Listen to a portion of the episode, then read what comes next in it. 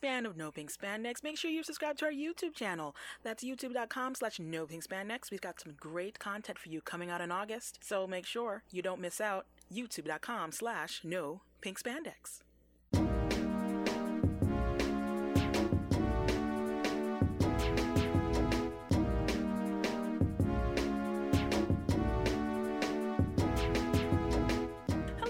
Lisa J here with another episode of No Pink Spandex, and I have such a special guest with me today.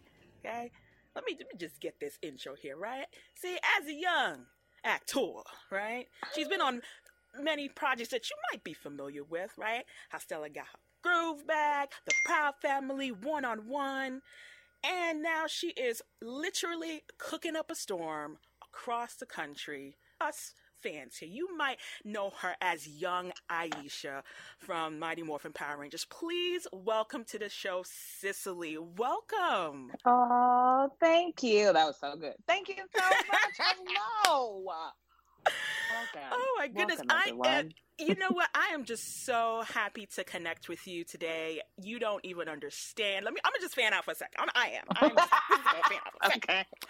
Okay, because because we are not far from age, if your uh, IMDb is correct. Uh, and It is. We are. Yeah. Yeah. So we're not far true. from age. It is And so when I remember watching the show, I, you know, and like, you know, like there are, you know, a couple black folk on there, you know what I'm saying? But then seeing somebody my age on the show, I was just like, Yeah. That's my girl, you know what I'm saying? it's wild. Yeah. Yeah. Yeah. Yeah. So, so for me, I was just like, I always loved your energy on the show. I always loved, and then, and then would follow you to watch you on one on one. Like, I, I mean, legit. I always love your energy, your spirit, and so I'm so thankful that you, I am interviewing you today. Like this, I'm, I'm fanning out just a little bit, so you know how to get. I'm like- there. Hella grateful for you. So don't. I mean, even though like, I like. So thank you. Like it's an honor. I'm very. I'm very grateful. So let's just start out. Like, I mean, in my mind, being a child actor, like, what what made you think like, okay, I have been born, um, I must now And act. this is thing. like, what Yeah, did made so you decide to do that? It is it was it, it's weird because it was not like that for, i know it's like that for a lot of other people. It was not like that for me at all. So like um my i have an older brother and we're like eight years apart. And so he was an actor right? Like he he had a friend in school who was an actor. And so he started doing commercials. And then i have i have three brothers. So then i have two younger brothers and they were like, "Oh, we want to do it because they saw him doing it," and I was like, "I'm cool, no desire." You know what I'm saying? Like, I don't even want to participate. So they started doing it. My mom was like, "Just give it a try. You never know; it could be fun." And I was like, "Nah." Um, and so it's funny that I was actually the one who ended up sticking around, making it like a career. Um, but it, it, it was something that I did. It was my first audition because it was for Sesame Street Mm. they were doing this this like collaboration with Gap. So they were doing the letters G, A, and P. And it's dope. It won an Emmy and everything. But our audition, I've never been on an audition like this. It was like on a Saturday. It was in the backyard of somebody's house. Well, this sounds a little sketch because I'm saying it out loud. But like it was and it was like you jumping on a trampoline. So I was like, if it's like this all the time, I could do this. You know what I'm saying? I'm available for these shenanigans and it was just something that um stuck like it was just i was like okay i could do this this isn't that bad So your so your first ever gig was for Sesame Street. yep hmm You see, like, see, you see, people like my first gig. I had to. I was in some, you know, like public access, whatever. I mean, you just out the gate, out the gate. Yeah Oh, sesame street. Yeah it was wild. Um it it yeah it was great too. It was like the best time. Um but it was it was weird that that was my first and it was so that was the best audition. Like it was just like a hang. It just it was like if this is what this life is like i want it. And how it is not about it was not. about how old I- you? i was like seven. No, Mm. yeah, I was like seven. So then, so then, how did you got Sesame Street and then Power Rangers? How where where how did that happen? So yeah, so I had done a lot of like uh like so I was like I think I was like seven turning eight. And then um I did like a clueless commercial, all of these things like leading up to that, right? Mhm. Um and then I don't even remember. I got a call. Yeah, it was like a regular audition for like Power Rangers. And um but we went on a lot of we had a lot of auditions. Like it was I remember going on like at least 3 or 4 of them. And at first it was like a guest spot and then it was a series regular thing yes, because it was a and, and it's weird because i didn't it, i guess then you know i was like nine. So it didn't really yeah i was like nine. So it didn't register to me then like what i was doing like as big as it was Mhm. um because i was nine. I remember going on a bunch of auditions and then finally they were like oh you got the job and it's like a reoccurring thing and then they were like no they bumped it up to series regular and they want to try you for like the costume like you know the ranger suit and all of this stuff. So it was really wild the thing that it morphed into because i don't i don't think that it was supposed to be initially as big as it was. Because we ended up they were gonna coming try back you for the like- Ranger suit. yeah we tried out we did the ranger suit and everything. So um because we ended up coming back over like two or three seasons Yes, because you you because at first you were. Uh, yeah, it was like a two-part situation, and then Yeah. and then came, coming back for the section that was Mighty Morphin Alien Rangers. yep So Mhm. that that was yeah yeah yeah. So you guys running around with David Yost, right So hilarious so yeah, Um, but I was like, he's so cool. Like, oh my god. I just kept remember like thinking like, how cool is he? It's weird, but it's weird because it was something like I was the, I was the target age, right? yes. So it was like this is something that I watched.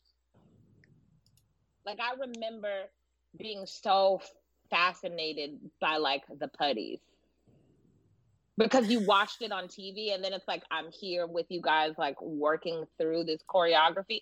It was weird. It was weird because it was like living a fantasy in a you know what I'm saying? Like Mhm. it was like I watched this. That you know, it's like you you you knew to watch Power Rangers VR Troopers. Oh God, I feel like I'm really dating myself. You know what I'm N- no no no. You're literally talking to your demo. Like we, it's us. yeah, know what I'm saying? Like, but it's like so it was weird to be there doing that as a spectator, if that makes sense. Mm-hmm. because it, it it'd be different. You know, like I I will say, over the course of my acting career, I've had the honor of like not being the thirty year old playing a high school student. Like I've literally played the age that I was. Right right. So the experience has been a bit different because you're like, yo, like this is crazy. This is crazy that we're here doing this. So it was it was amazing. It was like one of I will say Power Rangers was one of the best experiences that I had. Just the crew was great. Like their camaraderie as a crew was dope. Right, right. Because I, I think I think um a lot of us when I remember watching it, you know, it was like, oh, we're, we're taking a break from the people we know and we're bringing in the kids, and then I was just like, wait a minute. I like these kids; they're my age, so like it was Right. refreshing. It was. I was like, you know what? And then especially for me, right, being a black girl from the Bronx, you know what I'm saying? I was like, yes, that's right, young Aisha. I like her. More, more of her place. More of her place. Yeah. It, that's a that's a you know that part I don't know because I'm also a person who lives in like a very teeny tiny bubble. So the impact of that hasn't hit me until I've gotten older and had kids. Mm, okay. That like representation matters. Yes. You know, like you say, and you like you want all these girls to like and and I say it like you you want people that look like you to be on the screen to show you that like I can live my dream. If it's all white, it's all vanilla, no shade, but it's like it's something that's not obtainable. And so to see that is like I could change the world too. I can pursue the thing. So it's weird because initially, like I didn't tell my kids. My kids for years thought my natural hair color was red and that I cooked. You know what I'm saying for a living. So when my older daughter was like eight, she stumbled across it on Netflix. Mm-hmm. And one day I posted the picture because she was sitting at the desk watching it, like side by side with the photo of me on Power Rangers um, at the school desk, and like we look alike, and it like blew her mind. Like she was like, "Not only are you my mom and you look like me, you're brown, you're this black girl that was on TV. I could do whatever I want." And so it's weird. Even someone had asked me that like recently, and I'm like, it's weird in the sense of like it's such an honor, but it never registered to me that I was that or that I still am that, I guess. Because yeah. I live in such a small, like, basic bubble. Like, yeah, especially because, with cooking, like, yeah, I because don't, for a minute, um, you know, there was a moment where the show uh, you know, like we we transitioned from, you know, like it was like the early early stages of the internet, early stages, and then transitioning mm-hmm. into to early social media, and now what we have now, a lot of the people who worked on the show are now embracing social media and interacting with fans, what have you. And then for like, like a span of time, we were like, wait a minute, I, I see other people. I, I, where's Cicely? and then right. and then I just happened right. to, you know, find you on Instagram and you're just living your regular life. I'm like, okay, cool. All right, all right. She she's she's here and cooking up a storm. That's good. That's good. And yeah, so I think it takes a minute. Like people will come across my page or like other people that I've done shows with or whatever will tag me, and I think that people don't. It doesn't register to people that it's me because my personal Instagram is very much my personal Instagram. Like it's me with my family hanging out, doing like every day. There's nothing that would allude to you being like maybe other than the number of followers that I have. Like, what what the hell do you do? But like, yeah, it's yeah. You'll see me like walking down the street. You'll see it's like very. But I think that's because of how I was raised and also I'm a like extroverted introvert. So I think I understand what you're saying, but explain you know for the people. Like people assume that because I'm very loud and like larger than life that I'm like eh, eh, eh, and I'm not. So I've never been one to like it's just it was just for me it was like it was a job. Like it's no different than the person who cooks, no different than the person who teaches, no different than the person who cuts hair, so I never wrapped my brain around what makes me special because anybody can do the thing that I'm doing, if that makes sense. It does. It does actually. So like any think back. I know we gotta go into the you know, the in our brain and go back to or in the way back. Anything pops out in terms of going on set for the first time, uh, working with the cast that you had, uh, interacting oh. with um, any of the uh, of the adult cast? I mean, yes. So a lot of things. Um, I remember going on set for my fitting the first time. And actually, it was the second time. Like, once we did the first um, season of Turning Back the Time, going back a second time, and people being like, Welcome back. And I remember like going to the soundstage, walking up the stairs, like having the fitting. Um, it's like very vivid, like the community that was there and the the adult cast and how they were like, "What do you need to know? Let's welcome you." Oh my god! I, as I'm talking, I'm like, I remember so many things. Um, I remember the scene where we had, um, they had from the uh, like the first turn back the time where they turned back, and then we went to the park where we first ran into the putties. I remember being at that park at like six o'clock in the morning, like setting up to shoot. And it was like in Valencia, not far from where I lived, not far from Magic Mountain. You know what I'm saying? And mm-hmm. being like, this is insane because I think I had done things, but nothing to that scale. And then I remember the second time that we came back, um, when it when they turned back the time and it was like we were at a, a carnival and yes. both like Catherine and I had had like lightweight heat strokes because it was like so hot in the valley, and remembering the adult cast being like so intentional about making sure that we were okay. Oh, like it was such a great, you know, because that's like, granted, it happens, but it's like, oh my god, everybody's gonna hate me because and they were so great about making sure that we stayed hydrated we were in the shade that we were cool that we were okay um, because they wanted us to be okay. Um i mean i just it was just but then outside of that like matthew and michael like we still keep keeping not as good of touch as we did but for years we were all super close like we had sleepovers. Really? Um we had yeah we were close i remember that yeah um, I remember Michael um, because his dad was a single dad, um, and our like his dad and my mom and and the other Michael Daryl, his yeah. dad. Um, yeah, were all yeah. Cool. I'm sorry. They're two. They're two Mikes, right? Two Michaels. so, yes. Yes, they're two Michaels. Um, and so like all of us hung out. Like our parents hung out. Um, we would have sleepovers. We would have hangs, and and so when we were younger, we were all like real life friends for that period of time. You know what I'm saying? And even now, like as we grow, like you see Matthew and Matthew like got married and got a house and all of these things. And so it's like to be like, we don't talk now, but to like slide in there and be like, congratulations. When he went to like USC, I sound like a stalker. Um, and just to be like, congratulations, I'm so happy for you know what I'm saying? Like over the course of life and how life unfolds to have that community that's still there was mm-hmm. pretty dope. And then it was dope because like playing young Aisha, it was weird. Not not weird in like a bad way, but it was wild that like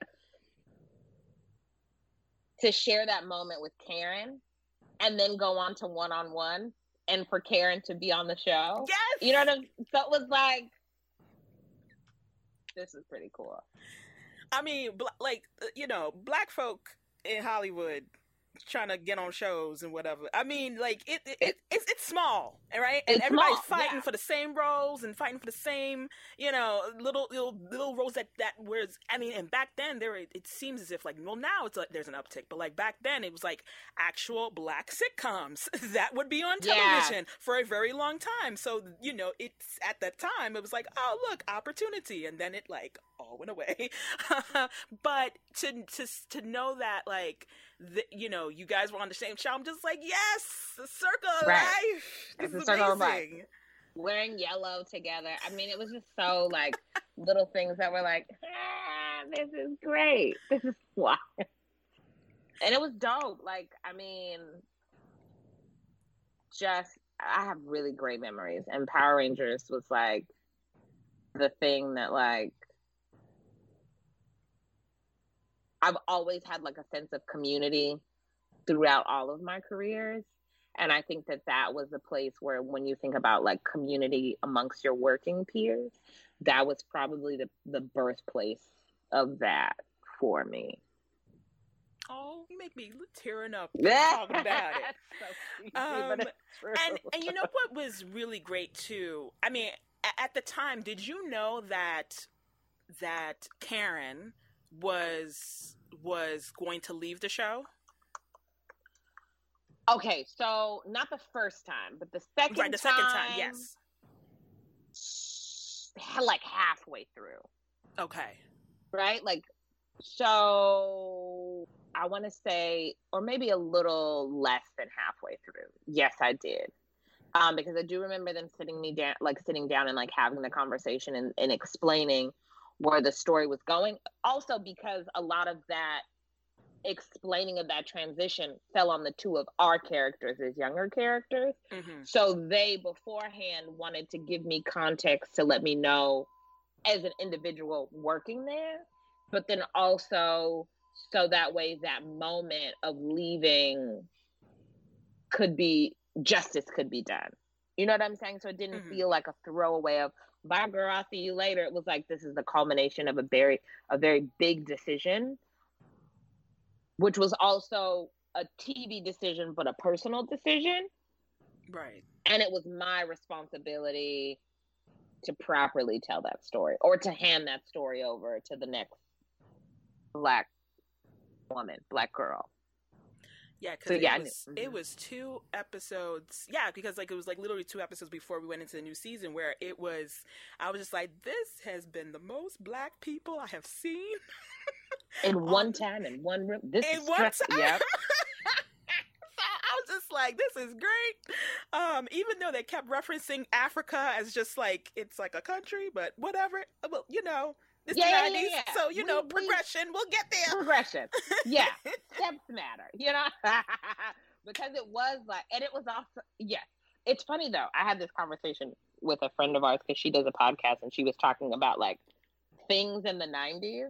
And there was like so many things that we've watched as adults that our kids, like as parents with our children, that like our kids are getting into. And we sit there and we're like, this is so bad.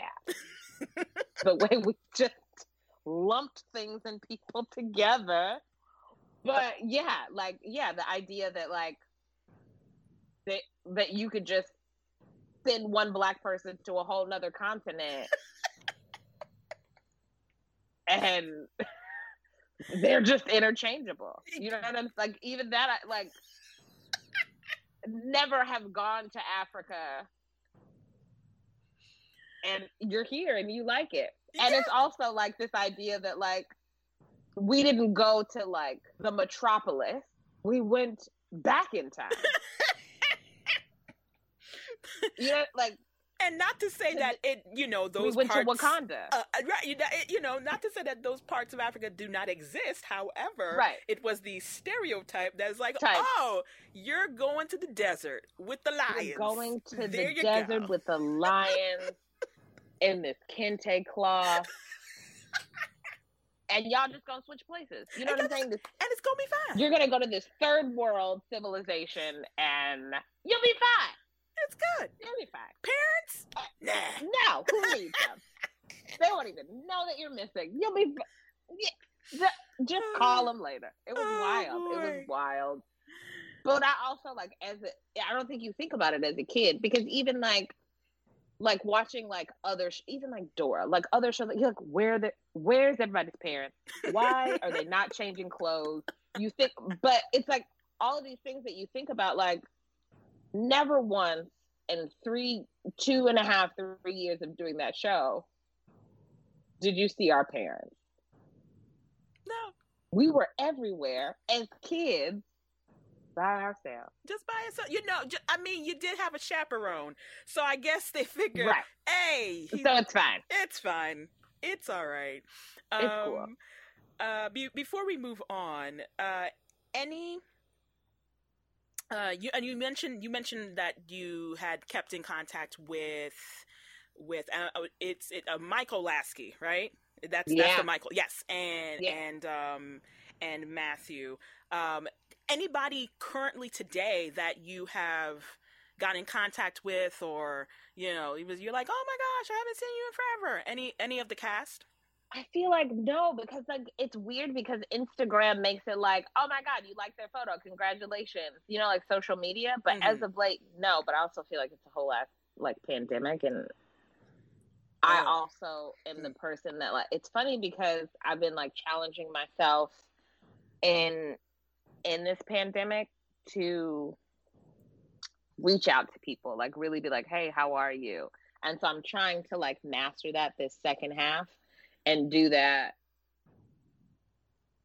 and be better about doing it because I realize that we don't. And, you know, it's like out of sight, out of mind in a Right. sense. So I've been trying to be like, hey, even if it is on Instagram. Right. I'm right. terrible at it. I mean, I'm not terrible. I'm no different than anyone else. But I also like have been feeling challenged by that. So I've started like rippling out to the people I should. So yeah, I will do it today. I'm gonna email them and be like, "Oh my god." Yeah, because I think um it was oh I want to say is her name Julia Jordan. She mm-hmm. like like literally like if we talk about like haven't seen we hadn't seen until she stopped by a convention and stopped by Catherine Sutherland's uh, table and we're yep. like oh my gosh this is amazing like you know it was just it was just nice to like see you guys, especially because y'all my age. See you guys, mm, and you That's know, right. So you know, I'm just saying, y'all need to, you know, once once this pandemic is. You know, we we should do something. I mean, I know, like I Matthew's the one for whatever reason he comes up on my feed the most. I feel like Michael O'Laskey comes up on my Facebook more, and I've been the person who has not been on like honestly like i went on facebook yesterday and did not even to check it i went for the business so i'm like i need to like so I see Matthew comes up in my feed more, mm-hmm. and I'm always like commenting, posting, and even still, it'd been a minute because like we'll slide in each other's DMs and be like, "Hey, congratulations!" You know, well, he bought a house. I think last year or something like that, or the top of this year. That's nice. Um, yeah, but I'm a, I'm a I try to do I try to do it more. I need to be I need to put myself back on a schedule, but that's a whole nother personal struggle. But let, let, let us let's talk about let's talk about 2020 for a second. Just just a, just a, oh, just a second. My God. Okay, right. So you and, and, before we get to 2020, you so you went to, to the acting because there's so much, but, but yeah. you you you did the acting. You were on these shows. You were you. I mean, like you were you doing your thing, and then so, and then and then now you're, you're a chef. So I disappeared. The yeah. jump. Explain the jump for me. I can trace my family back seven generations being here. And everybody cooks hospitality something. Like um seven my grandfather seven generations back um was a slave on a plantation. He was their cook wow. and everything. They turned that plantation into a bed and breakfast because I guess people like staying on plantations. Um, and but the cool thing was they were like, I guess it's cool. It's cool in theory because slavery's not cool, but like, um, the the nice in theory thing that they did was they kept all of his stuff and was like, if, if his family ever comes back, we sh- we need to honor his story. Mm. So he uh then he had a kid and they had seven daughters and and so it's like they they they all owned restaurants in their time and all of these things and then my great aunt had his furniture and they gave on the other side they gave them land when they were free. So she just passed away last year but like she kept the land and farmed the land. And so it was all these recipes and then my my grandmother's sister had a restaurant called the green door and my grandmother used to be like a cook because you know we think about slavery and segregation and jim crow like it was so long ago but my grandmother at 15 was a cook in someone's house and then as she was older became a nurse but she everybody throughout our family has had this idea that like if you didn't have anywhere to go you could come here and eat and like all of these things on top of being professional cook Mm-hmm. And so my mom carried that down. And so, like, if our friends, it's funny because now, like, I think about it as an adult, and I was like, wait, they got kicked out of the house, and you let them stay with us. Um, and then she always did like Sunday dinners. So even in the midst of working and all of these things, we would always make time to have Sunday dinner and cook something and clean up as a family and whoever else was over. So when I was on one on one, having that I that that thing started to like develop in my heart. So when we would go to events and people would be like, "Oh, the red carpet and who's there?" and I'd be like, "But what is in the kitchen? What's happening back there? What are they doing? You know, what does the food look like?" And so I just constantly started getting lost in that and then I would do like little private dinner parties for friends or in my home and then I moved out when I was 15. So I moved out super young. Um, and so then I started doing. I would either go home to have Sunday dinner with my mom, and when I didn't go home because I was 15 and grown and living on my own, grown as in fast grown, um, Sex in the City was a thing, right? right? So all of my girlfriends would come over and we would have Sunday dinner and like watch Sex in the City. And so I was like, let me start doing and dabbling in this a little bit more. So then when one on one ended, I would cook more for friends. And I decided to I was taking a break because we we gotten I'd gotten married really fast and I was young. Like I got married when I was 20 and um, then I had a kid and I was at this crossroads of and this is literally the thought process and it's really horrible. I was like, okay, so I, I gained weight having a baby and I don't feel like working out. So what am I gonna do? Because the reality is I have to lose all of this baby weight and I was like really enjoying being a parent. And I was like, so what is and I and I didn't feel like going super hard in the gym and trying to figure it out after being a new mom didn't excite me going back into acting. And I was like, you know, thinking about it and I was like, my mom screwed me over in the sense of in going into acting, you know, we had made an agreement. She was like, when I was younger, when I did Sesame Street, if you don't love it, don't do it. So I mm. was like, I only know to do the thing that I love. And this is not the thing that I love anymore. Like, I felt like the analogy was like, you know how when you date someone and you know that that person is not the person for you, but it feels good when you're there, but long term, this is not going to add anything right. to your life? That's what I felt about acting. And so I was like, well, I want to cook. So literally, it was like a Tuesday I was like, you know what? I've been cooking more. I'm gonna go to culinary school. And by the end of the week, I was like enrolled in culinary school and like starting. And I never looked back.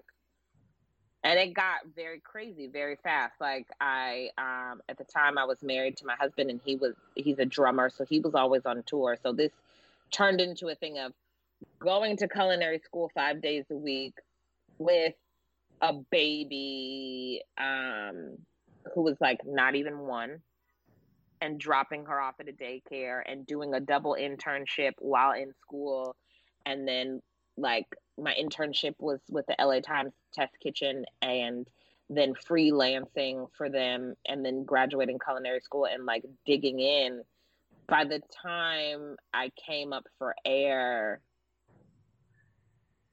acting just didn't make sense anymore. How did you do all the how how how like just being a mom is is hard. I look back on it and it was like it was the best decision that I had ever made. But like so he was on tour so he was gone 10 11 months out of the year. So it was like literally and we were on the decline in our marriage anyway. Mm. So it was like already grooming my brain to go into single parent mode, but it was wild. Like I would have to get up and get her ready and like neither thing was close to the other thing. Like the drive time alone was like wild. Getting her there by 6 so I could drive, but it's like California distance, so it was like traffic. So yeah. I would get up, drop her off at 6 and then be at my internship by like eight, like ready to go in the door at eight, to then have to leave by like 11 to be at school by like 11 45 12 to be done with school at like 5 to pick her up at 6 to like then go back home to like get her ready for bed and then do homework and then start the day over. So it was wild. It was wild. I mean, and I think, you know, I've always had my kids with me because of that. Like, you know, they've always seen what developing a business looks like because they've always been there. Mm-hmm. Because it was like, well, what I'm gonna do? Y'all gotta go. Y'all gotta come hang. Like, or, you know, having friends and community would be like, well, I'll babysit. You know, like like when when the period like I was a sous chef on a food truck, and so if I didn't drive the truck, I would drive my car to the event, and then I would pick them up from school. We would go to the event because it was at night, a friend would come pick them up from the event or like if it was a Friday night or stay there and they'd go around and visit all the food trucks and be at the event. And then when the event was over, they would give them back to me. We would leave.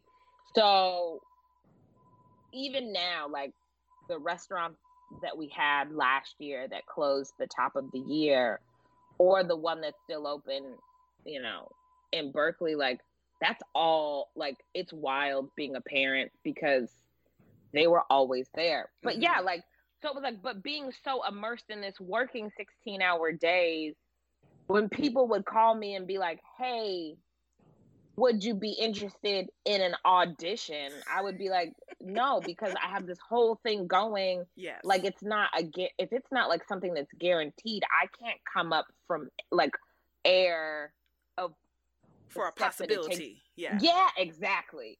So I was like, no, that's okay. I'm not no.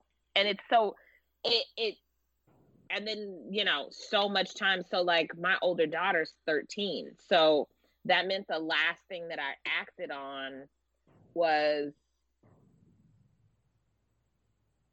over 15 years ago, 16 years ago.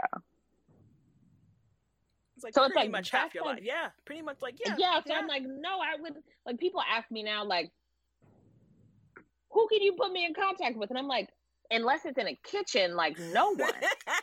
you know what I'm saying? Like, what would you what would you let and it's not that those things aren't there, but it's like that's not even where my bank brain goes. And it's like, this is the best thing. There was a period where it was a little weird because after after I graduated, someone had offered me like a one-off job that became a thing, and it was like because food styling. So when I graduated culinary school, I didn't go straight into restaurants. It was I worked at the LA Times Test Kitchen. So that meant that, like, let's say you went to, okay, so I can give you a real example. Let's let's say you went to McDonald's and you were like, McDonald's oatmeal is amazing. I would love to be able to make that at home. We would reach out to McDonald's, get the story behind the oatmeal. We would test it multiple times. So in that space, there were four kit four kitchens, two kitchens now. But like, so we would test it and retest it the way they do it, and then create the menu, create the recipe. So it was at an at home level. So whether you were in a mansion, an apartment kitchen, a small family home, dorm room, whatever, you could replicate this recipe. Okay. And then we would shoot the food and write an article about it. So that's how like I busted into culinary. It wasn't like working in a restaurant or work, you know, like mm-hmm so then my first away from the Times job was working for this na- this lady named Bonnie, and she was a food stylist, but she did like Hook.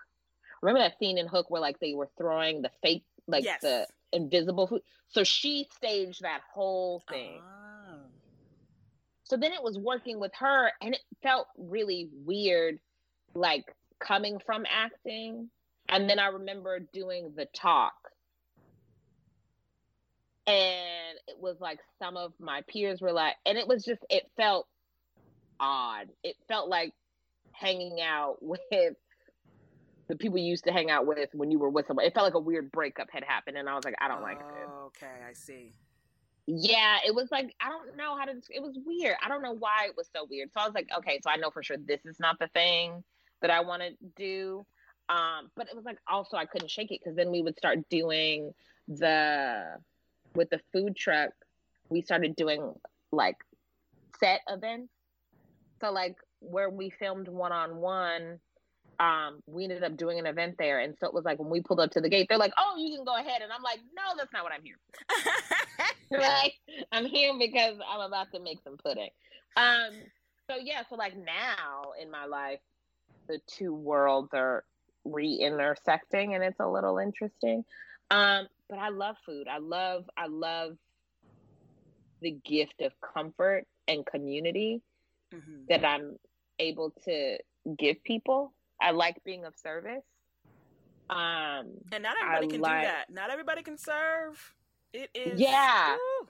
Or okay with doing that. Like I'm perfectly happy um, with doing that for our customers and also for the people that we work with. So I think for me, it's like if acting couldn't give me the thing to be able to do that for people, or I would couldn't figure out in doing it the perspective of that, I wouldn't. It just it just doesn't make sense to me. You know what I'm saying? Like right. it doesn't it doesn't give me the thing. It doesn't it's not the spark that I need. It's not the but it's my mom's fault because she was like, you know, only do the thing that you love and I was like this is the thing that I love. Like this is the thing that I should be doing. Right, right. So, uh, I yeah. now how much more time do I have with you? Because I know I said forty. Oh, I mean, I'm fine. I mean, I I intentionally got up and started work at six, so I could give you whatever time you need it. Um, because because there is another topic that I want to talk about, but you know, just it. okay. No, no, no, you're fine. Okay, so I have nowhere to go because it's a pandemic. You know what I'm saying? Like I'm on a 24 hour time clock. You have been, you know, you've been doing these lives, and you've been doing, you know, meeting up with people banks. You know what I'm saying? So you know, I just don't want to be taking up your time. Anywho, so okay. It's Can wild. we just yeah. talk about 2020, please? Because yes my gosh, there's so much to talk about. Now, it's a lot. There now you so like yeah, how did you get cuz you're currently you currently live in New York, right? Currently yeah. you New Yorker, you know what I'm saying? Welcome. yeah. Welcome. Thank you. It's uh, hot. Thank you. It's it's just disrespectful. It yeah. Is, it is. I I AC stays on 24/7. Um, oh my god. Yeah. So how did so what made you come over to the East Coast? What made you come to New York? Um, I always feel like I have terrible answers because they're not like short, like simple answers. But I'll give you a simple one. Um, so I my my lovely partner, um, we met in Los Angeles um, doing food trucks because she's like an amazing chef here in New York, and then she moved to LA for a little bit to start this food truck with a bunch of friends because she only does like fine dining stuff, and that's where we met. And so, but then I moved to the Bay, and we were like cool. It wasn't like a thing. So I ended up moving to the Bay after that, and I joined this organization called La Cocina and started a business with my mom. And the business is still there. It's called Pinky and Reds. And excuse me. Um, she and I started talking more, and then it got serious, and then we were dating. And this is like a, a problematic, nuanced story because in a sense, I was like hella in the closet. My I wasn't in the closet at all, right? Like it's just I guess when people see your life, they see the thing that they want to see. And if they don't, and also I grew up in a time where there was no social media, no anything, right? So if you didn't know me personally, mm. you didn't know my, you didn't know, you only saw what you saw and you could deduce it as such. Um, so it was the space where I was like, you know, with my mom, I was like, this is a thing and it's becoming serious. And it is not it's it's been a thing that's been in the background that she and I had never um been able to get on the right side of. And so knowing that I was getting serious like with my partner, it affected our business. And I had to make the decision to stay or go. So I was like, listen, this is my person, and my children love her, and life just makes sense. And so I made the decision to move to New York to be with her and sever the business with my mom. Oh wow. Uh yeah. Um but it was the best decision I ever made. I thought it was going to be hard for the girls because it's like you're moving and disrupting your life. I didn't realize how hard being a California girl and living on the coast my whole life of California, how different New York is and how would be an adjustment for me as even with community and friends and all of this stuff, like starting over. Um, and also leaving my dream like pinky and reds was my my my perfect scenario so yeah so then i moved here and it was like it took a long time for me to like be okay um but I was like, what's the next adventure? Like it is an adventure and how do I how do I own that? And so I was here for a whole year. So 2019 was hard. And I was one of those people like 2020 is gonna be my year. Boy, we all were. We all were. Woo. Everybody, 2020 is gonna be popping. And it sure did bust y'all bubble. All every last one of us. Mm-hmm. It popped all right. It's wild what it's been. Because good I, and bad. I because I you know I read some things. I read you know did my little research. What did you, you know, read? Tell me, tell me, tell me, tell me. I, I read some things. Um, you know that you were hired to be the chef of this restaurant called Colors, and then yeah. when it it reopened and then it closed down a month later. I'm like, yeah. So okay, so I had it opened for a month, but I'd been there for a long. Okay, so here's the thing that you have to know about. This is where this all is about to go downhill very quickly. Oh. I'm very black. I'm mm-hmm. very, but I also acknowledge that my stance is from a place of hella hella privilege, right? So, um, based on you know like the days of Sesame Street, one on one, Power Rangers, allowed me to be like, there's just some shit that's not okay and some things that I've, I'm not going to take and also some things that like are my responsibility to live a little more reckless to speak about what's not okay. You know what I'm saying? So mm-hmm. I know like I'm saying this, but I also fully acknowledge the position from which I'm saying this. Like is different. I don't have a boss. I don't have anybody to answer to. I mean, I did at one point, and that's why I was only open for a month. So, in doing food and being a single parent and all this stuff, when we opened um, Pinky and Reds, that's still open. I don't know what's going to happen because I just saw that it's on Cal's campus.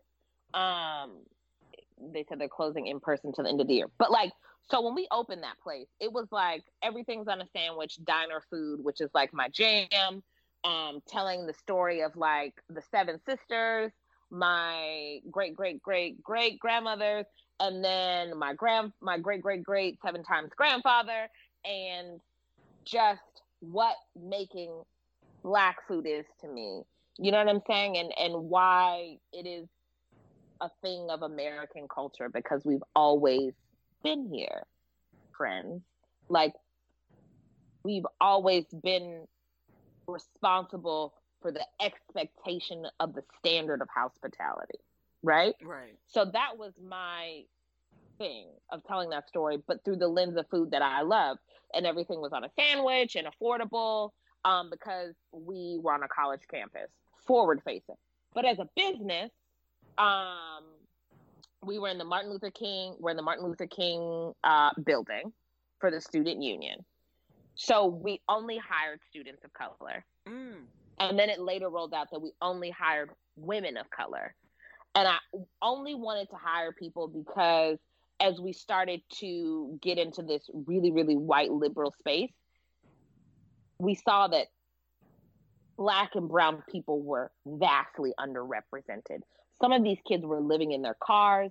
Some of these kids were struggling just to be there, had nowhere to prepare a hot meal all of these things. So it was like we need to put the money that we're getting back into those students so they could be here. Mm-hmm. Um, and so I feel like that's my responsibility in any space that I'm in. Like, um, you know, always being a person who has been not the representative, but one of the people that represents something to strive through. I have a responsibility to that especially right. having daughters. Um, and if I can make my difference, if I can be each one teach one, then that is what makes a greater impact. So, like, um, we were in the building upstairs was this thing called this space called the MCC, the Multicultural Center, where you know all all of the people of color, all of the the queer, trans, non-binary um, kids would would go and live. And so they had a rooftop garden and we did one of their first events. And so i took my kids up there so they could meet them and they'd be like oh my god they can come. Like if you want they can volunteer and help us hang out. And so that became their community. They started to love and look after my children and me like we were family So as an obligation, that meant like I needed to shift my menu and the space that I was in because you could sit in our like space a little bit even though we were inside the building. So it was like um, we did little things like everyone could come right on the wall. We played music down there. Okay. So that way we could be some sort of a reprieve for people to just come sit and be the thing that they are. Mhm. And then that meant like expanding our menu. All of our meat was halal. So that way anyone could eat here. You know what I'm saying? Like, right, what are the things that we can do as a community? It made no sense for people to have to go off campus to get nourished. You know, like, or find a job. Like, let's be that for people here. And then, so like, when we would close down, we would offer cooking classes. Um, my mom um, was really great about like the local homeless in the hood. She would, the neighborhood, she would feed them twice a week. Um, we partnered with the food bank for the students where we could give them like cold items.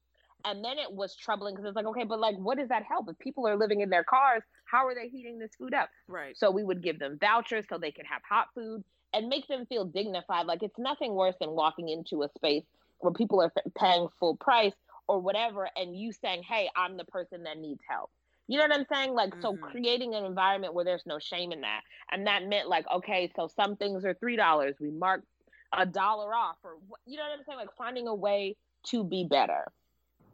So that's like, you know, I say like, LA raised me and the Bay Area activated me and New York pushed me over the edge. So um, the nonprofit that we work for is called ROC. It was like Restaurant Opportunity Centers United that was birthed from 9/11, and so their thing is like creating um, equitable space, right? Right. But part of the reason I got the job was because I'd already created equitable space in the Bay Area.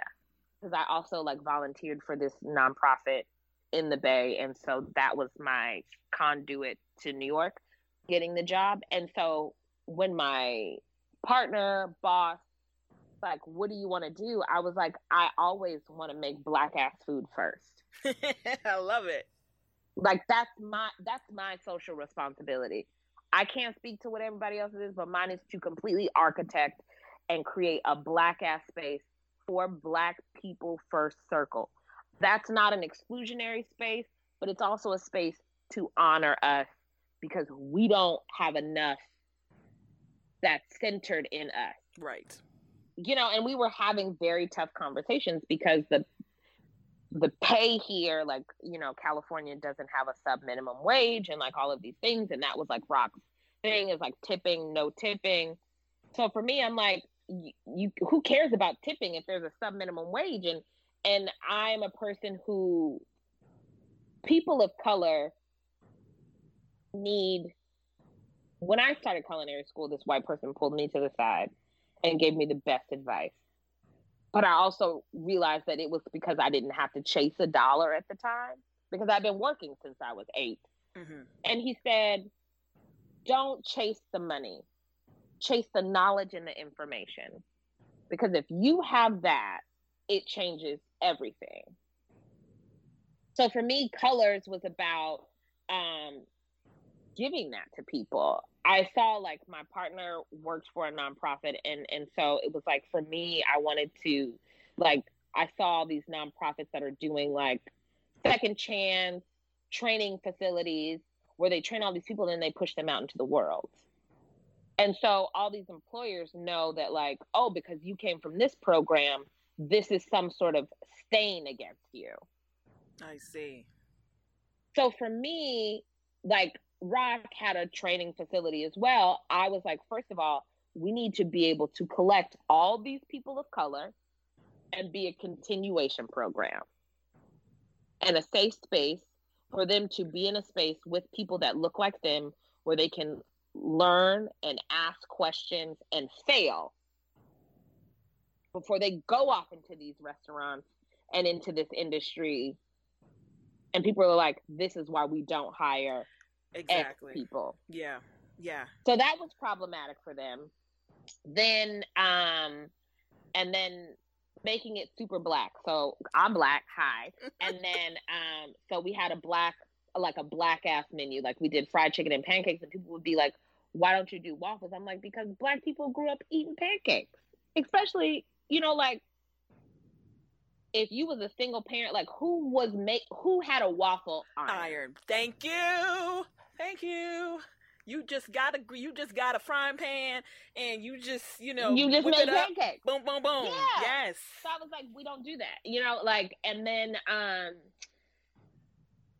so we made this hella hella black menu. Like I fucking hate black eyed peas, but we did like this black eyed peas salad, and it told the story of like I remember being a kid and sitting at the table and then being like, you cannot get up and you're there 18 hours later trying to swallow your food that you mm. ate whole. Mm. So, like, telling these stories that highlight culture that if you're black or a person of color and you've experienced this, then you know. But then it would be like, um, we, I love meatloaf and people hate it. And like, my kids have a ton of allergies. So, I make meatloaf in a really kooky way that does not actually have like ketchup or anything in it. Um, and so because one like kid loves ketchup and the other one hates tomatoes, but it's weird.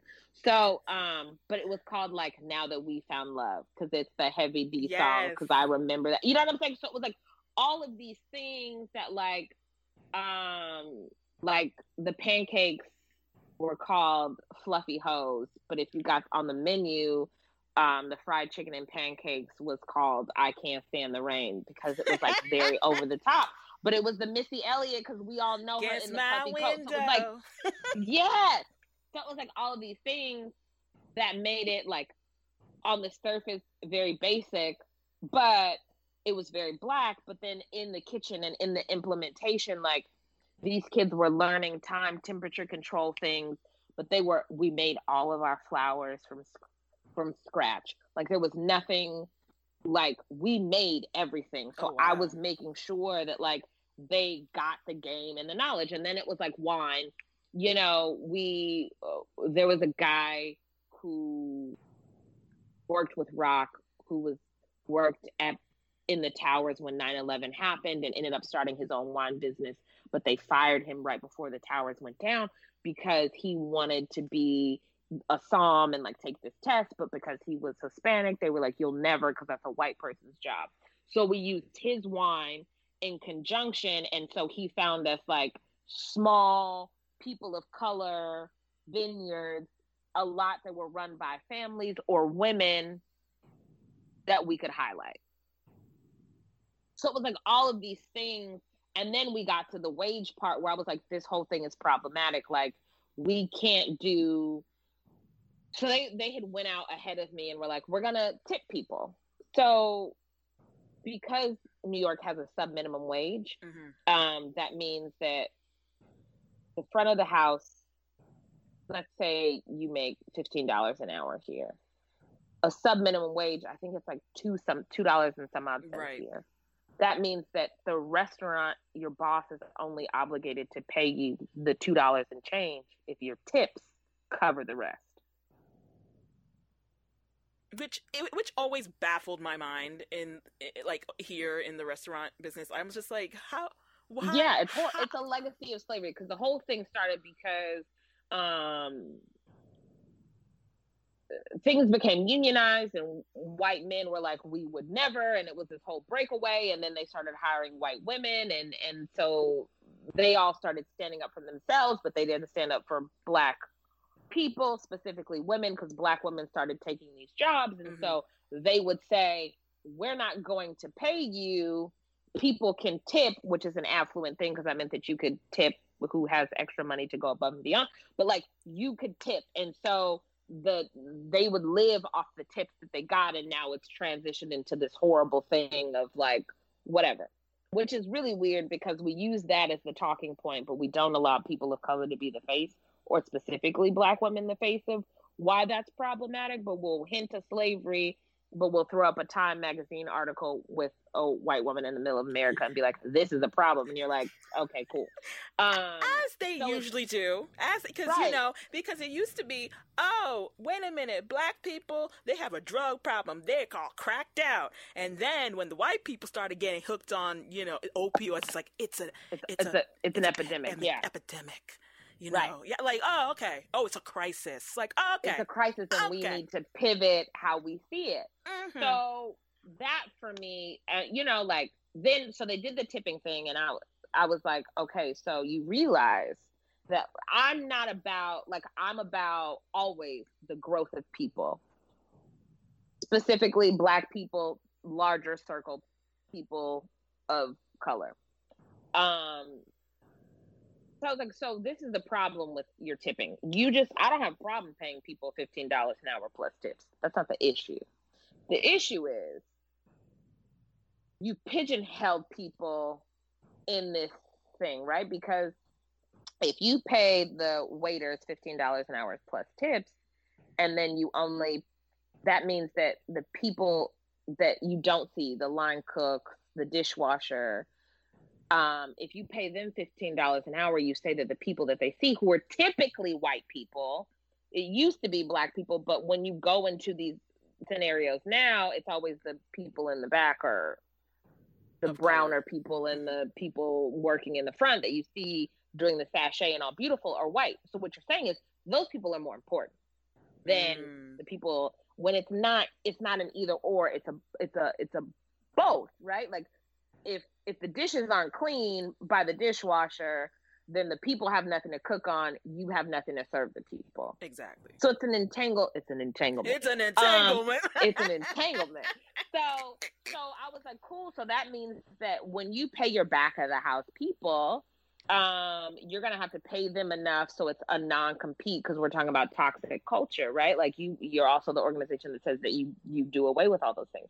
So that means you have to pay them comparable because there's nothing worse than a person who feels like they work eight times harder than someone or just as hard and get treated like right. and the way that you get treated like is your pay. So that meant that like our front of the house was making fifteen dollars an hour plus tips, but starting to walk in the door with no experience as the dishwasher, you started off as at eighteen dollars an hour, is what it should be. But then New York has higher taxes, so that means so that yeah. means that line cooks were making twenty one dollars an hour after taxes. That's almost thirty. $35 an hour just to have a person show up if they didn't have any experience. But the reality is that's a quick fix problem because if I pay you $18 an hour as a dishwasher and then I want to promote you, where are you going to go? Mm-hmm. What are you going to do? You can't start off, I can't promote you because then that means that the person who's coming in with more experience is making the same as you are. I've undercut my whole team. It doesn't work. And it doesn't work not because people should and shouldn't be tipped, but it's the sub minimum wage that makes all of this work. Then also as a training facility or taking people who who need to learn and develop and simmer or whatever. Like even if they don't, and like let's say you did bartending for 50 million years, but your dream is to be a line cook, I can't train you as that because your pay scale and how you get paid that $15 an hour plus tips doesn't allow for you to take this job. Mm. So we've pigeonholed people of color because that's my responsibility is to people of color specifically like women single parents you know whatever. Um we've pigeonholed them in a system that doesn't allow them to grow or gain access to that knowledge. And it's, and and and is not just indicative of the restaurant business but overall as yes, a, yes. right. So that um and then it was like you know, we had tra- like I allowed for them to have three weeks of training before they came on. So like our wine reps came in, they showed them how to pour wine. They got taste. They they got to sit. They got the real like fine dining experience of like sitting with every wine pairing and every dish and trying and practicing opening the wine bottle and you know like because it's the the businesses of color when we're trying or we're starting out we get judged so harshly, mm-hmm. whether it's by our own or whether it's by white people. So it was important to me to give them that. Like, you know what I'm saying? I didn't want you sitting there stressing, I'm gonna give you three weeks to learn how to say this wine. But not only that, if you can't figure it out, fine. But then your backup needs to be this is my favorite because it tastes like this and I like it with this. So it was like also allowing them to figure out what their experience of hospitality looks like, like what that meant to them, because it is something when you're you sit down and it's like, hey Lisa, I'm Cicely, I'm gonna be your server. Let me know if you have any questions. I hate when you go, what's good? Everything. Everything can't be good. There's got to be something that you don't like right? It's or like I love everything. Like, I'm like, no, you everything. don't. Everything on the menu is good. It's like, no, you obviously like something more than other things. Why do you like it? What are this? What are the allergies? What do I need to know? Is this spicy? Is this not spicy? This is the thing that takes the longest. So if you do want it, you should put your order in first. This is what's made to order. It's, you know, like giving people that opportunity, and that is my form of advocacy and resistance and that's the thing that got us shut down. So like they wouldn't give us a press budget, right? Like it was for people who had been there and people who were reading, like we were on Resy's top 10 list with no PR. They would not do when ROC, when we asked them to help us with PR, because like you guys are the owners, you have to put the money up for this to be a success. Right. They were like, they sent out a letter saying that if you have ever donated or are part of the community, you could get a discount. And I was like, I don't want people to get a discount. What you're saying, well, that doesn't. What? Why do businesses of color always have to, have to get a discount? Yes, exactly. Yes. So it was like we were one of the best restaurants in our hood opening up. Like we were busy. And like our last day was rough for us. We were, you know, like we were so, but it was great. And so we got shut down because we were too black. But, but and a long, you know, like, and I'm not. It's fine. Like, it's not like that. Like, I remember when I was like, you know, what do you do? They were like, oh, you do like Caribbean. They had went out and were like, oh, this is a Afro Latino. I was like, no, it's Black American. they they always want to exotic, you know, make it you know exotic yeah, no. in some way. I'm like, say what it is. Yep, it's basic black in here. You know what I'm saying? Like it's it's it's we've been here since the transatlantic, but it was like we had done so many things that were like so problematic to them. Like there was like this um like ledge when you walked in, and the ledge said bury me in the ocean with that Killmonger quote yes. from Black Panther. Yes. Bury me in the ocean with my ancestors. And so you didn't notice it at first. You just saw that it was a bunch of color, and then you would like graze your hand across it, and you could feel that like something was there because the words were like raised and like etched in the wood. Mm-hmm. And so when they saw that, then you would read it and be like, oh. I love it. I love it. Think about it, right? Because it closed um early this year, right? In January or Mm-hmm. January, so, January nineteenth was our last but day. Think, I mean, if you think about it, right? Then the pandemic happened. What a blessing, right? so, like what a what a blessing. So like so let's talk about what you're up to now because you you have got you are on these lives you are you are doing your business and every like what are you up to what what you got going on well like pre-rona pre-rona um because a lot of people are like, oh, you need funding, you need all these things. And I was like, no, we just need to separate from this restaurant.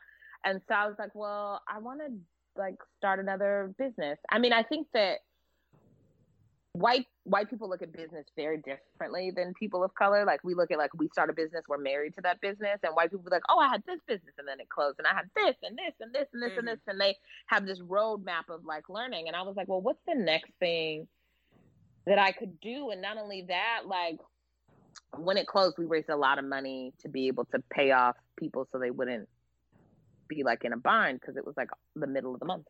Um, so we started, I did a few events. I, I was like, I want to do a company that like, I don't know, we do like small dinner parties. I wanted to go back to my roots of cooking. I felt like if I went back, then I could learn some things. So I was like, okay, well, let me go back to like dinner parties and pop-ups and all this stuff. And i was like i just wanted to be about the food and the people. And that was something that i've always said since i've been cooking. I love food and i love people. And i was like boom that's what we'll call it. We'll call it food plus people right? And so we had taken I'd taken February and like really molded over with my partner because I'm a I'm I'm also a person who realized that like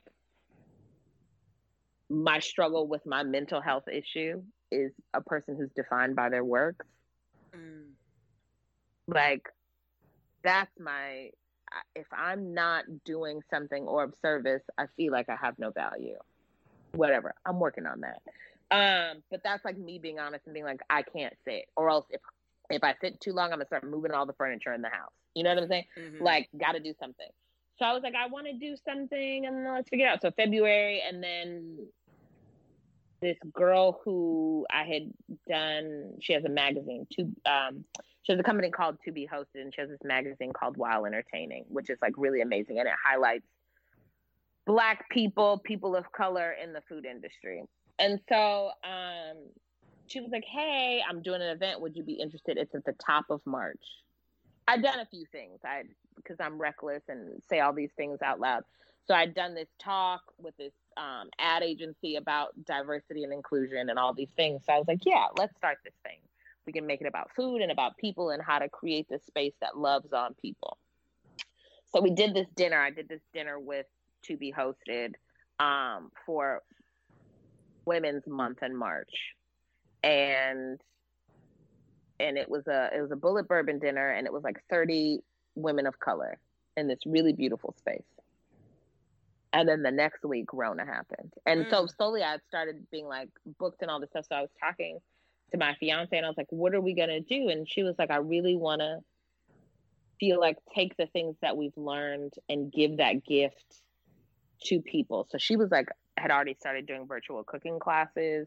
And we were like, you know, let's just like make products. Like, let's go like all the way back. Let's make some products. Let's do some pop ups. And then Rona happened. And we were like, okay, well, let's shift our focus from doing the pop ups to talking about the products that we want to do and why they're so important. Because there was this react like gut check that we had that I've always had as being a single parent. And like whether you struggle with money, time, food as a whole, like all of these things, how can we create products and things that solve a problem and make people feel good? I always hate when I hear white people specifically say, shop the perimeter of the grocery store. Like that irritates me to no end. How come? Because it's such because the idea that like you only shop the perimeter of a grocery store is such a thing of like privilege because how many things do you get from the aisles? So like this idea that like the things in the aisles are beneath people. You know what I'm mm. saying? So mm. that means you're only buying the fresh produce, going to the butcher, getting the fresh meat, all of these things. But like, and that's not just a money thing, right? Like, if I'm, if I hate cooking, you want me to do what with these onions and this potato? when I could go to the middle of the aisle or go to the frozen section and get a thing that solves my problem that is not going to have me in this kitchen stressed out. Also, like the perimeter of the grocery store is hella expensive.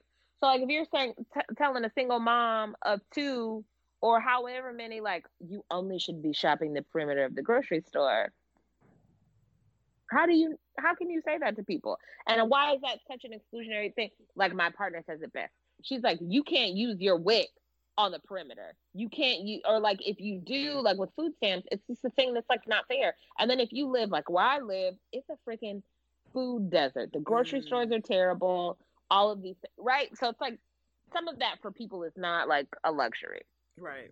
Um, and that was like a jarring thing coming here to me, like the idea of a bodega and the idea of a grocery store and seeing where grocery stores are and where they aren't. It's a it's a up system. So it's like, how can we make products that like are are in the center, but don't sacrifice quality, price, and nourishment? That are like hella black, loud, and in your face, but that make you feel good. That make you feel like you're a part of our community, you're a part of our home, and that we will like love you and take care of you. So that's how it started. And so um, we started with a soup mix, which we're bringing back, but different flavors. Um, to like, because we had to think about like the packaging. Like for us, it was like, okay, cool. This is the perfect example. Like she says, like top ramen in the styrofoam and top ramen in the package is two different lifestyles, which is true, right? It is. The package assumes that you have everything you need to make it whatever your life is. It could be cooking, it could be financially, it could be that you're in a dorm, it could be whatever. The the styrofoam cup is this is what I gotta eat. It could even be your life is on the go. But like for me, so it was like, how do we give people the package ramen experience? But for me, I'm always like, but what about the people that hate to cook or the people that are like, I hate to cook and I'm not getting my money's worth because it's nothing worse than opening that that ramen noodle spice thing and you can't get all the spices out. Mm-hmm. Mm-hmm. So like for us, it was like let's create packages where like you can fill it up with water and like really solve a problem, like think through all these things. So that's what it was. And then so in the background of doing that, then we were on Instagram all the time and like Black Food Folks has saved Black Food Folks culture for us.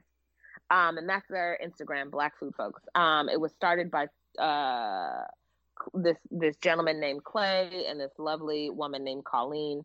And he's a photographer. She's like works for the James Beard Foundation. But it was like we see black people in these spaces all the time. Let's find a space to bring them together. So it was like, you know, we would always be it's a group like as you find your community, like we're always talking and then like sometimes they're like, Hey, would you be interested in like doing a live or like coming in on a chat and just talking about where you are and what's happening? And so the first one, we were like, yeah, but we, you know, they were like, well, do you want to do a cooking demo? Because my fiance is a chef too. Um, and she's like a, a thousand times better than I am. Um, and we were like, yes. But the thing that we hate is when chefs go live and they're like, we're going to teach you how to be a celebrity chef. We're going to teach you the tips and tricks that's also to assume that people don't know how to cook, right? Like you're making a poor assumption that people don't know what they're doing in the kitchen. They just want to learn something else, or they mm-hmm. just want to watch something else, or they want to try something else. So for us, it was like, come over and hang out. So our kids are always there. So the first live, we were talking about like frying fish. And we fry fish very differently, you know, because she's from the South, I'm from California our take on food is a little different. So we fried fish. She did um, fried fish with grits, and I did it catfish and spaghetti. That's what I grew up on.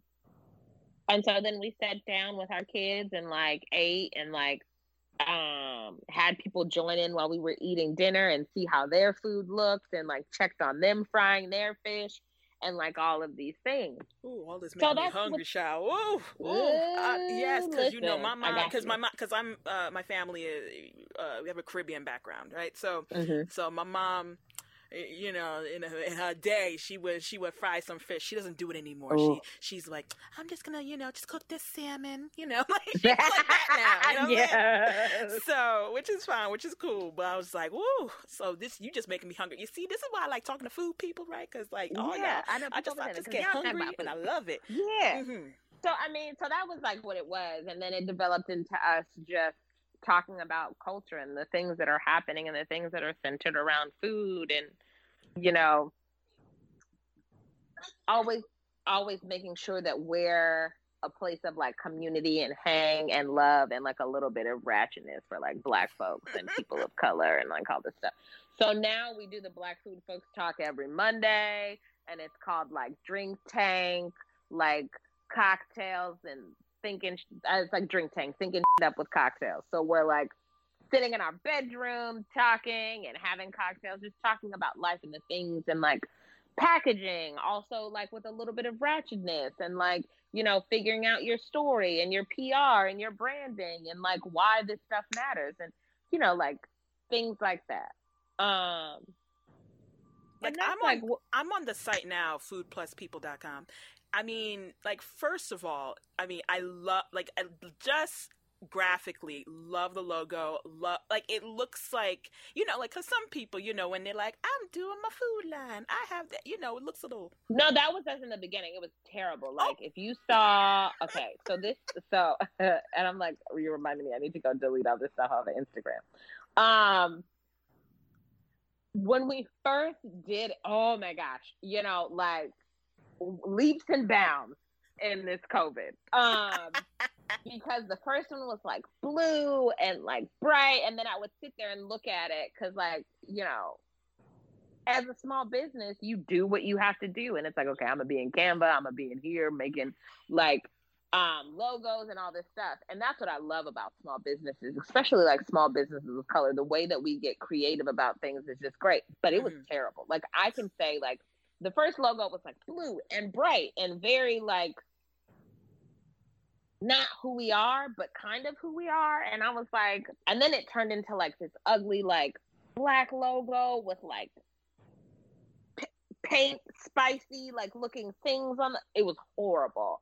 I was struggling with it. And so at the time, one of my good friends was like, it's weird because, like, with George Floyd and Breonna Taylor, um, white people have, and I, I love white people, so I'm not saying this in a in a bad way, but like y'all have just woken up to like slavery or something. Like I don't understand what's happening. Yeah, like social right? injustice like, and, and, and yeah, yeah like, oh inequality. God, yeah, they were like, oh wow, this like, is a thing. Yeah, because everyone was home yeah, and they had to watch it. Yeah, yeah, yeah, and that's what it was. Like Rona gave y'all a swift kick in the ass of being like, this is this is the world that you orbit in.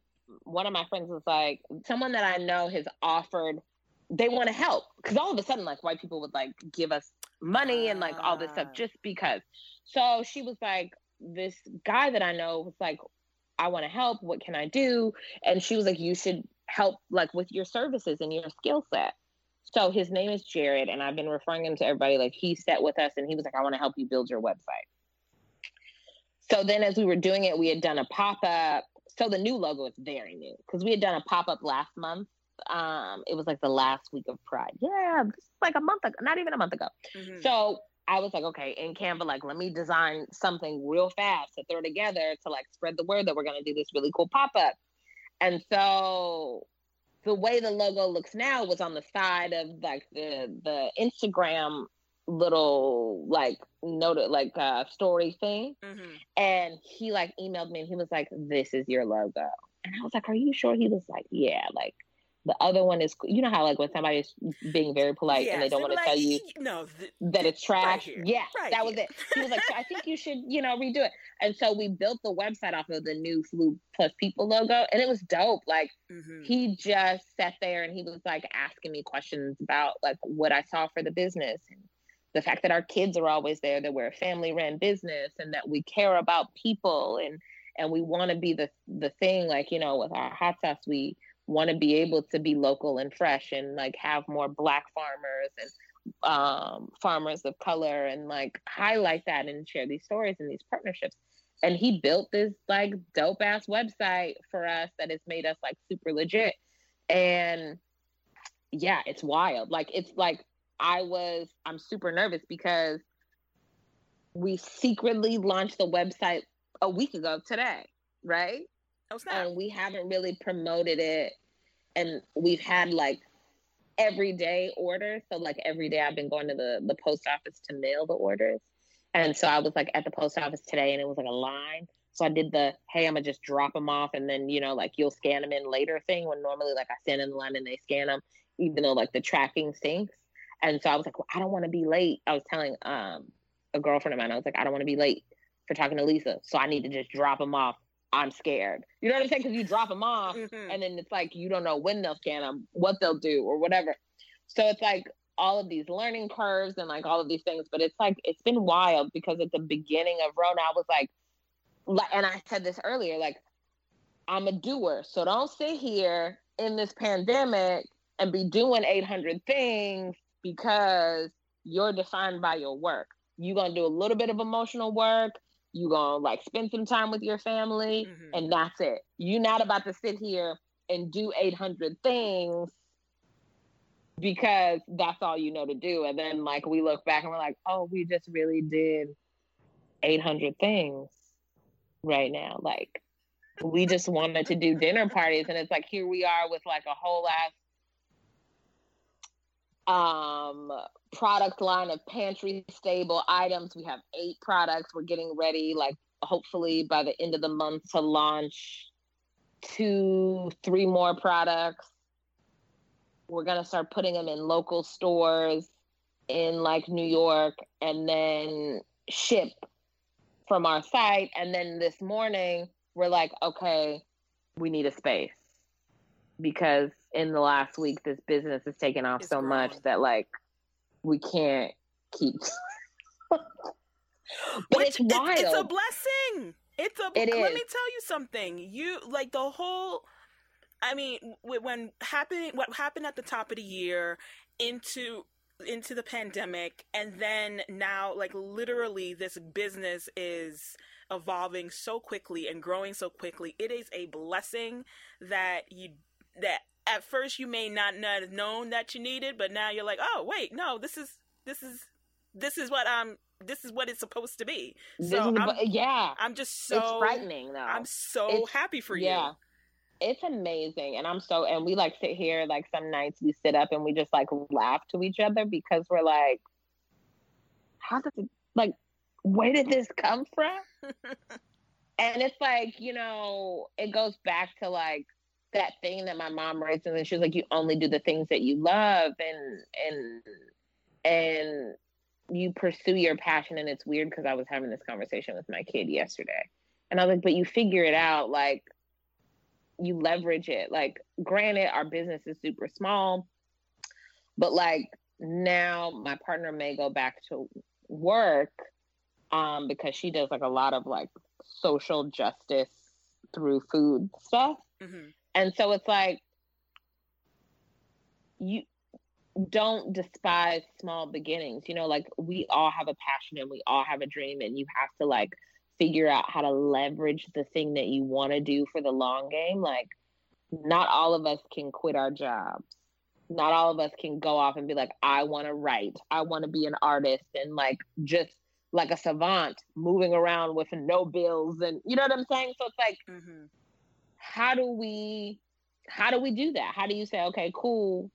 That means you may have to take a job that pays more or less or whatever to be able to leverage and work this end over there and figure it out. But it's also our responsibility to tell Black and Brown people how we did it so they can do it and how to be in these rooms. Like, it's also this idea that, like, you don't have to deal with white people and you do you know what i'm saying mm-hmm. and and we need to learn how to occupy all space that representation matters and how to be in that room, how to leverage yourself and be like, hey, I can't only tell you about rap music, but I can tell you about like SWOT analysis and how to how to build a brand. Now, if you want to ask me about that, I can answer that question for you, but you can't ask me about Jay Z. You know what I'm saying? Like, how do we how do we get in these rooms and do that? And how do we leave the door open and be like, okay, so Lisa, you want to, you know? And I think that it's it's it, it's nothing of me to give you this information and it's like okay you want to build a website cool i'm gonna give you jared's information but these are the things that i've also noticed right so like he built my website x y and z but these are the things that worked. Like this is the shipping that we use. This is the shipping that my friend uses. This is the difference. This is why we didn't go with that. It didn't integrate. This is why we did this. This is when we we noticed that posting in like if you want to build your instagram followers that this time works. Uh-huh. this these are like these are the and this is dope because you know listen to black women. Like the the circle of black women that we have are so dope. Like one of my friends was like these are the hashtags that i've been following these are the ones that so when you post this is the thing that you want to post because these are the ones that have the most engagement. Like, how right. do we have these conversations, build this community, and give this information to us so we can be in these spaces and thrive and leverage that and be great? You know, like that's my, you know, I feel like a big part of my responsibility for the thing that I'm doing is I'm not doing that and being like, hey, when you get up, post because that post lasts longer. These are the hashtags, like, or like people will always come to me and say like how do i support black businesses? You know what i'm saying? Like how how do i how do i do a thing? And i'm like well first of all you need to give them money. You need to buy their products at full price I mean, or whatever. But yeah, if the person doesn't no discount. right don't like ask no don't discount. ask for no discount okay, don't do any much. of that Mhm. and then people will be like, but what if I don't have money? You need to find them on Instagram, which I'm going to do for you later because I haven't done this for you. So don't, I always tell people before because I don't want you to get weirded out. You need to go like every one of their posts and watch their video. And then when it says like the notification says keep watching, press keep watching and watch it. Mhm. Yeah. That's a free thing that you can do to support businesses of color. Yeah, if you don't have money, you got time. So Right. there you go. sit in the house, do that. Find you, like them. You know what I'm saying? Comment on it. Do that. Like, do that for if you can't muster up a dollar or whatever, or like it, share it. This product is cute. Add it to your story. Do those things. Like, we have to start putting our eyes, not our dollars, but also those things matter too. And so doing that and then sharing that information with our community. So even if you may not do food, but I could be like, okay, so this is what I did know. And if you want to start doing ads and all of these cute things and Instagram stories and all this, get you a Canva thing. Like we had a friend, like I had a friend who was like, get Canva. If you want to use mine to try it out, cool. Or if I could make you one of my team members so you could build it, you could try it out for free, whatever. Like that's like sharing the knowledge. Like so you can create stories and things that people are attracted to or or this is the infrastructure for your business. Like Mhm. I mean, we do it in a way that's very personal and ratchet, like you're sitting in our house on our sofa if you watch our lives. So I think that it doesn't feel like as serious or as intentional as we are because it doesn't sound like pressure. You know what I'm saying? Mhm. People feel like they're just hanging out and it's like, let's have a cocktail together and talk about the things. Um, but like that's my responsibility, and that's also why like food is my conduit by which I do that, and so it's like I have to tell you all the tips and tricks and secrets and put you in touch with the people who can help because we need to be in these rooms. We need to we need to our voices matter and they need to matter across all spaces. And so, yeah, I mean, it's reckless. We we are we are a wild bunch. My kids are crazy. I'm crazy. You know, like you definitely get a glimpse into our lives. And I also think that's why people think that I'm not the person on TV because I'll be like, that's no way that this person is over here talking and doing all of these things, laying in the bed with her kids, talking about the things that we're doing this week. But, but she is. But it is. But she But it- is. yeah. There you go. And I just want people to. I also realize that, like, I have a, a family that I love, and it's a whole ass pandemic. And some people are alone. It could be that, like, you have a roommate and the roommate went back home to be with their family or whatever. Why you may not feel like you have your sense of belonging and friendship. So, at the very least, you could be hanging out with us, hmm and my kids can wear you out instead of wearing me out all the time. oh my goodness. Look, listen. Uh, Cicely, you have been a plus. I mean, literally, we could keep going. Literally, right? literally because like there's just so many things that uh, I feel like we have in common, and especially with your activism through food, uh, it is such a wonderful perspective for my listeners to hear. Because yes, while you know, uh, it is a Power Rangers podcast. We talk mostly about Power Rangers, you know, people in spandex, all those other things. Uh, it, it, it has always been my mission first to always focus on the people uh, uh, who were on the show and their ventures and their uh, and their projects after they've left the show. But now it has also transitioned, especially with everything that's been going on. It's like, listen, I am I am a black woman who runs a Power Rangers podcast. Who just happens And to run a Power Rangers podcast. right? And so, Like- therefore, I am going to use my platform and give you these other perspectives using black women or, you know, people of color to to use this vehicle and and and show you something a little bit different because Yeah. because it's important. And so I, I it was it was so important to me to have you on this show, especially Oh. especially have you on this show. So I I'm thank so you grateful much. for you. I Thank- am. So yes, And we're neighbors. You know what I'm saying? Oh, I don't know. Like extended neighbors. Right? extended neighbors. We'll leave it at that. We'll leave it at that. Yes, yes. BX all day. yep. Hello. I love it here. Yep.